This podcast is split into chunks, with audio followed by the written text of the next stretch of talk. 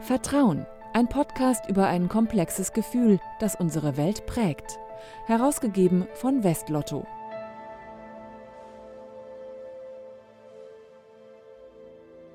Willkommen zu einer weiteren Ausgabe des Vertrauen Podcasts, wie immer mit Philipp 1. Schönen guten Tag. Unsere erste Kugel ist da und es ist die 36. Lotto spielen, das ist für viele Menschen ein liebgewonnenes Ritual. Manche kreuzen immer dieselben Zahlen an, andere setzen lieber auf den Zufallsgenerator und spielen jedes Mal neue Kombinationen. Ich erinnere mich noch gut, wie ich schon als kleines Kind gemeinsam mit meinen Eltern die Ziehungen im Fernsehen verfolgt habe. Das Geräusch, wie die Lottokugeln durch die Trommel rollten, habe ich genau im Kopf. Wie Millionen andere habe ich mitgefiebert, welche Zahlen in die durchsichtigen Röhren rollen.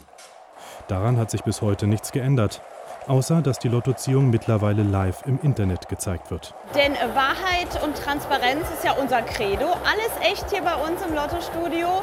Und das können Sie, liebe Zuschauer, bei uns bis auf den Zentimeter genau verfolgen. Live oder gleich in unserer 360-Grad-Kamera. Kugel Nummer 2 ist da. Es ist die 25. Beim Glücksspiel sind wir Deutschen ganz traditionell. Laut einer Studie des Handelsblatt Research Institutes schenken wir Online-Anbietern bei diesem Thema nicht so gern unser Vertrauen. Selbst beim Lotto machen die meisten ihre Kreuze am liebsten immer noch in der Lottoannahmestelle nebenan. Warum das so ist? Das frage ich den Head of Economic Analysis des Forschungsinstituts, Dr. Jan Kleibrink. Er hat die Studie begleitet. Ich treffe ihn in Düsseldorf. Hallo. Was sagt ein bitte? Ich hätte gerne einen Cappuccino und einen Espresso. Gerne.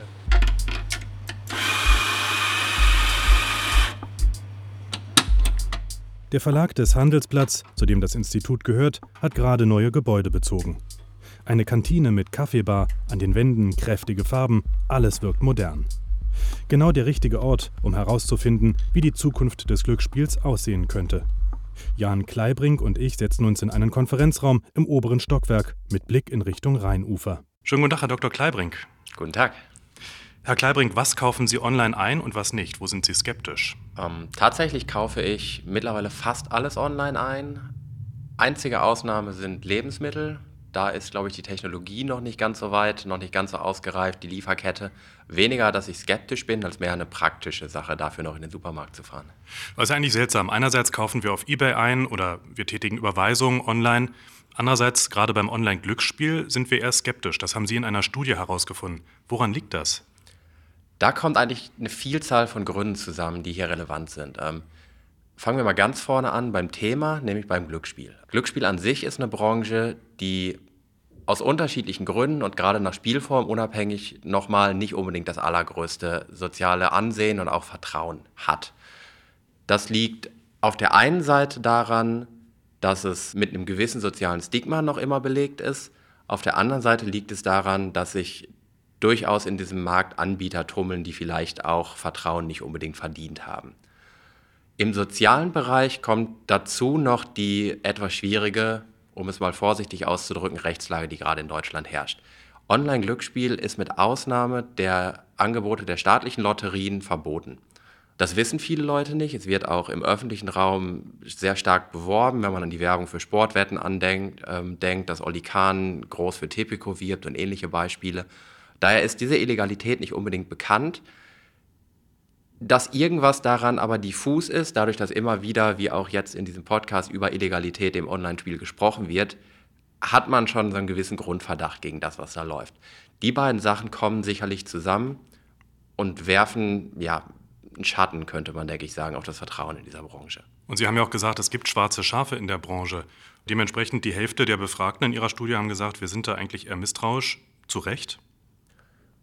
Zu Recht ist, ist schwer zu sagen, hängt mit Sicherheit tatsächlich ähm, sehr, sehr stark davon ab, bei wem man spielt.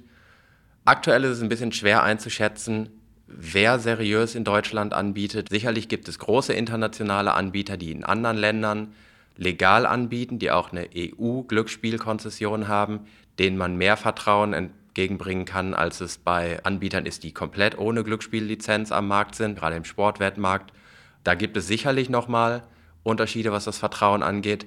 Ob aber auch die Anbieter, die in anderen Ländern mit einer EU-Lizenz legal anbieten, in Deutschland unter den gleichen Qualitätsstandards anbieten, lässt sich kaum nachvollziehen. Einheitliche Qualitätskriterien für alle Anbieter wären also wichtig. Schließlich wollen wir selbst als Kunden ja auch, dass alles fair abläuft und wir mit einem guten Gefühl spielen können. Für die staatlichen Lotterien gelten deshalb strenge Regeln. Wo da der Unterschied ist, weiß Jan Kleibrink. Zunächst mal müssen wir ein bisschen unterscheiden, ob wir den Vertrieb online durchführen oder ob wir die Veranstaltung online durchführen. Das heißt, schon heute vertreiben ja die staatlichen Lotterien das Angebot, Lotteriescheine online abzugeben auf ein aber terrestrisch gezogenes Glücksspiel. Das heißt, es wird immer noch ganz klassisch, werden die Kugeln aus dem Apparat gezogen. Das ist die Veranstaltung. Ich gebe nur einfach meinen Schein darauf online ab. Hier ist es sicherlich nicht ganz so schwierig. Das ähm, heißt, ähm, letztendlich, ich wette online, aber gezogen wird immer noch analog. Genau, genau das ist die Idee dahinter. Gleichzeitig, und das ist ja das, was die Digitalisierung vor allem ausmacht, wird auch die Veranstaltung immer stärker in den Online-Bereich getrieben. Wir kennen das von Geldgewinnspielgeräten beispielsweise, wo heute kaum noch Walzen physisch den Spielausgang bestimmen, sondern das sind Algorithmen, die in diesen Automaten verbaut sind. Und die gleichen Algorithmen werden auch im Online-Spiel angesetzt. Wir kennen beispielsweise neue Formen der Sportwette, in der gar nicht mehr auf reale, sprich Offline-Sportereignisse gewettet wird, sondern auf virtuell generierte Sportevents.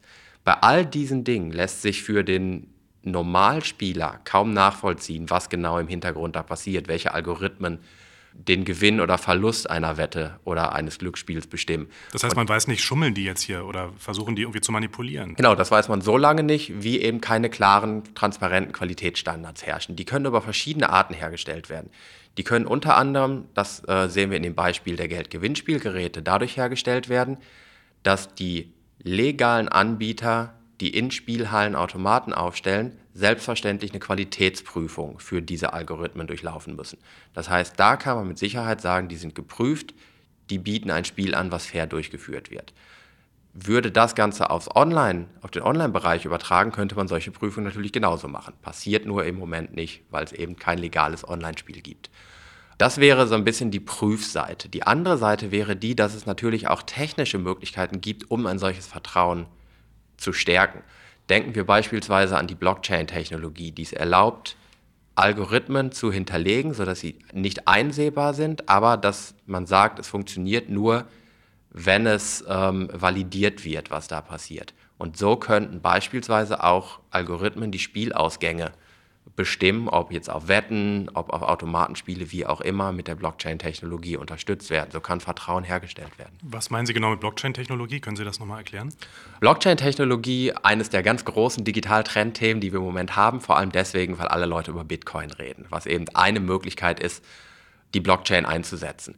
Eigentlich macht eine Blockchain aber nichts anderes, als Informationen dezentral zu speichern. Und welche Art von Informationen man da jetzt hinterlegt, ob das Eigentumsrechte sind, wie es bei Währungstransaktionen oder bei Devisenhandel der Fall ist, spielt eigentlich keine Rolle. Das heißt, auch wie Gewinne oder Verluste im Glücksspiel bestimmt werden, kann als Information in so einer Technologie hinterlegt werden. Genauso kann hinterlegt werden, wie Ein- und Auszahlung im Glücksspiel, ein anderes großes Vertrauensthema, funktionieren.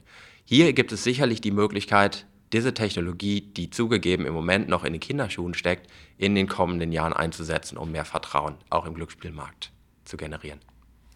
Das ist vielleicht eine Möglichkeit zu kontrollieren oder Einsicht zu bekommen für Fachleute, aber für Laien klingt das doch sehr kompliziert.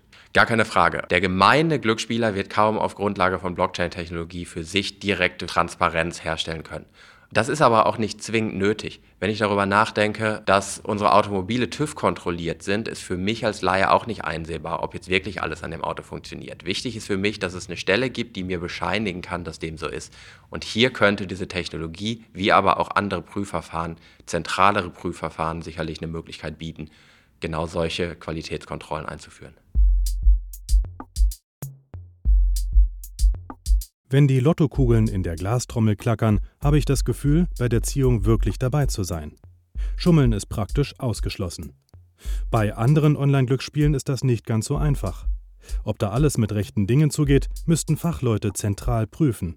Das passiert aber nicht. Noch nicht. Wenn wir jetzt mal so einen Blick in die Zukunft werfen, Sie schreiben auch, dass Glücksspielanbieter viele Jahre brauchen oder auch gebraucht haben, so in einer analogen Zeit, um Vertrauen ihrer Kunden aufzubauen. Anbieter digitaler Spiele, die stehen noch am Anfang dieses ganzen Prozesses. Also ja. wie können die das schaffen, dieses Vertrauen oder diese Kontinuität aufzubauen? Zunächst mal ist auch hier der Faktor Zeit eben das Entscheidende.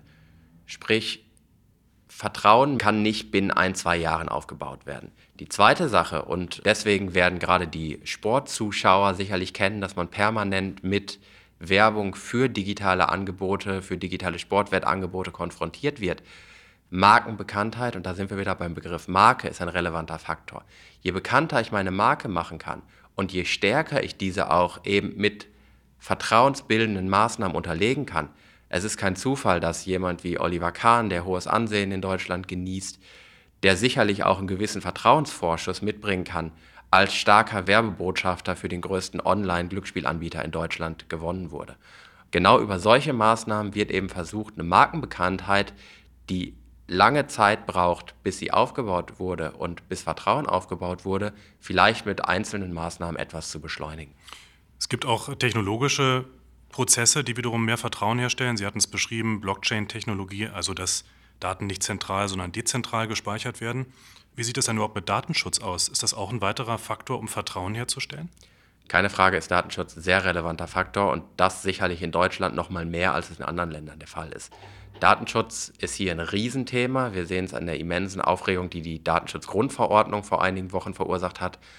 Das durchaus weltweit, aber nirgendwo so stark wie in Deutschland. Sprich, Anbieter, die Datenschutz garantieren, haben sicherlich die Möglichkeit, Vertrauen zu stärken. Auf der anderen Seite, und das ist auch wieder ein spezifisch deutsches Problem, dadurch, dass eben gerade keine Qualitätskontrolle im Online-Spiel herrscht, können einzelne Datenprobleme und einzelne schwarze Schafe sicherlich das Vertrauen in die ganze Branche beschädigen. Wir sehen das in anderen Bereichen, dass Datenskandale, ob Nutzerdaten abhanden gekommen sind, ob sie missbraucht wurden, wie auch immer, äh, durchaus Vertrauen auch anderer Unternehmen beschädigen können. Ein weiterer Grund, warum eine Qualitätskontrolle hier sicherlich wichtig wäre.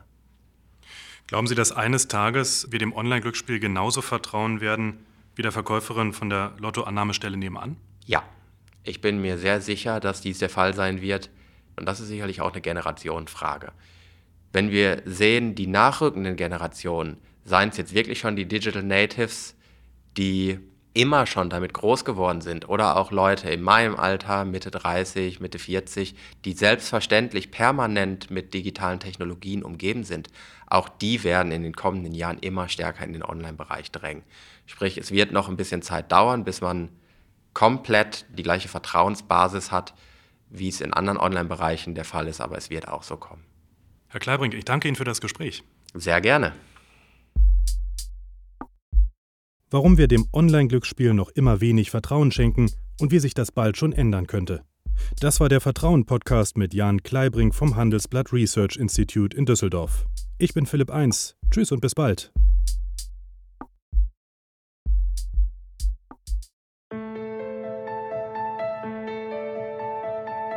Vertrauen, der Podcast zum Blog von Westlotto. Mehr dazu unter www.vertrauen.blog.